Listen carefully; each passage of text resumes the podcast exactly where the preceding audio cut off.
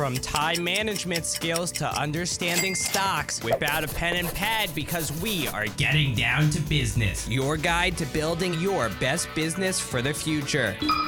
Welcome, everyone, to Getting Down to Business. I'm your host, Stephen Basson, with your latest report for Getting Down to Business. General Motors announced this week they had its best vehicle sales in the U.S. this year since 2019. GM said they had a 14.1% increase from last year, with roughly 2.6 million vehicles sold for the year. A total of 625,176 are set to be sold during the fourth quarter. GM sold 2.3 million vehicles in 2022. The the automaker said there was a 61% increase in Buick brands and a 13.1% increase in its mainstream Chevrolet unit. GM's success in 2023 could factor into big sales for the automaking industry these next few years. GM said it expects car sales to hit 16 million in 2024, which would mark the biggest amount since 2019 when over 17 million units were sold. Starting this week, Starbucks will become the first national coffee house to allow customers to use their own reusable cups or personal cups cups for all visits, including drive through and mobile orders, in the company's attempt to help reduce cup waste sent to landfills. Starbucks said its new initiative will help reduce waste by 50% by 2030. This comes after Starbucks tested its new offering last spring in 200 drive through stores in Colorado. This new plan will also have small additional benefits for customers. A clean personal cup will net customers a 10 cent discount and 25 bonus stars for Starbucks rewards members. In U.S. job market news, the U.S. hit a two year low during the month of November with only 8.79 million new job openings, the Labor Department reported on Wednesday. The number is down from 8.85 million openings back in November as interest rates remain at a 22 year high. A recent report done by the Job Openings and Labor Turnover Survey showed new hires fell by 363,000 in November. The survey, however, did point out that layoffs and number of people quitting their place of employment fell in November and stays well below pre pandemic levels. Ron Temple, chief market strategist at Lazard, said that the recent reports are good news for American workers and the economy, but shows that the Federal Reserve is unlikely to cut back on rates aggressively in 2024 and are hoping for a soft landing by defeating inflation without causing a sharp increase in unemployment.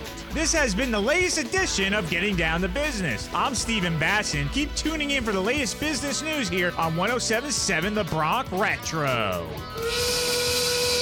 Now that we've gotten down to business, feel free to undo your ties and buttons, but don't get too relaxed. Go to 1077thebronx.com slash get down to business for more tips and tricks to upgrade your business. And tune in next time only on 1077 The Bronx Retro. One of the things I always look for companies coming in is what's your unique advantage?